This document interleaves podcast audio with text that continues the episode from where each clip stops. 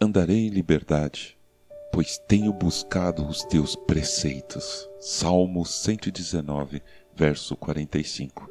Bom dia, bem-vindo, bem-vinda ao podcast Célula Metanoia Devocional. Vamos começar o dia alinhando a nossa mente com a mente de Cristo. A liberdade é um direito de todos nós, não é? Isso não é uma opinião individual. A liberdade está garantida pela lei. Basta olhar logo na introdução da nossa Constituição. Hoje em dia, escravidão é reprovável no mundo todo, não só no Brasil. Você se sente livre? Pode dizer, eu sou uma pessoa livre? Será? O fato é que, desde a época das grandes navegações até o final dos anos 1800, haviam escravos aqui no Brasil, nas Américas e na Europa também, vindos do continente africano na sua maioria. Imagine você vivendo em sua pequena vida tranquilamente. Então, de repente, aparecem uns soldados armados, matam alguns amigos seus, te prendem e colocam você no porão de um navio, amontoado de pessoas como você. Nunca mais você vai ver sua família, mulher, marido, filhos, nem sua casa, sua vila.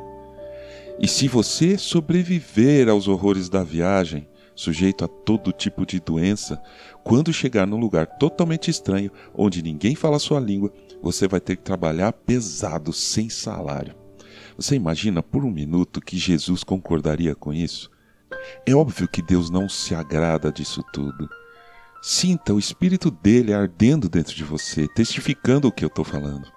Pois bem, como a maioria dessas pessoas sequestradas vinham da África, em nossa sociedade, lamentavelmente, ficaram ideias de que os negros eram de alguma forma inferiores, ou são de alguma forma inferiores. Há racismo no Brasil e no mundo.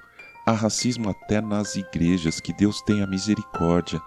Conheço irmãos e irmãs que são racistas. Como isso pode acontecer? Pessoas que associam uma pessoa negra à pobreza, à falta de inteligência, à inferioridade. Isso é inaceitável para qualquer pessoa, principalmente para um cristão.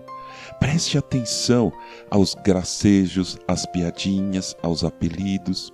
Eu te digo: se uma pessoa não pode amar o próximo como Jesus nos orientou, pelo menos que tenha respeito. Bom, hoje não há mais escravidão, a não ser do pecado.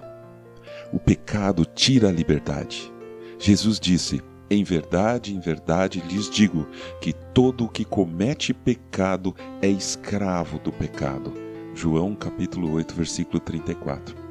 É exatamente por causa disso que ele passou tudo o que ele passou aqui na terra, para nos livrar, libertar libertar do pecado de todo tipo, inclusive do racismo, do preconceito, da vaidade, da violência.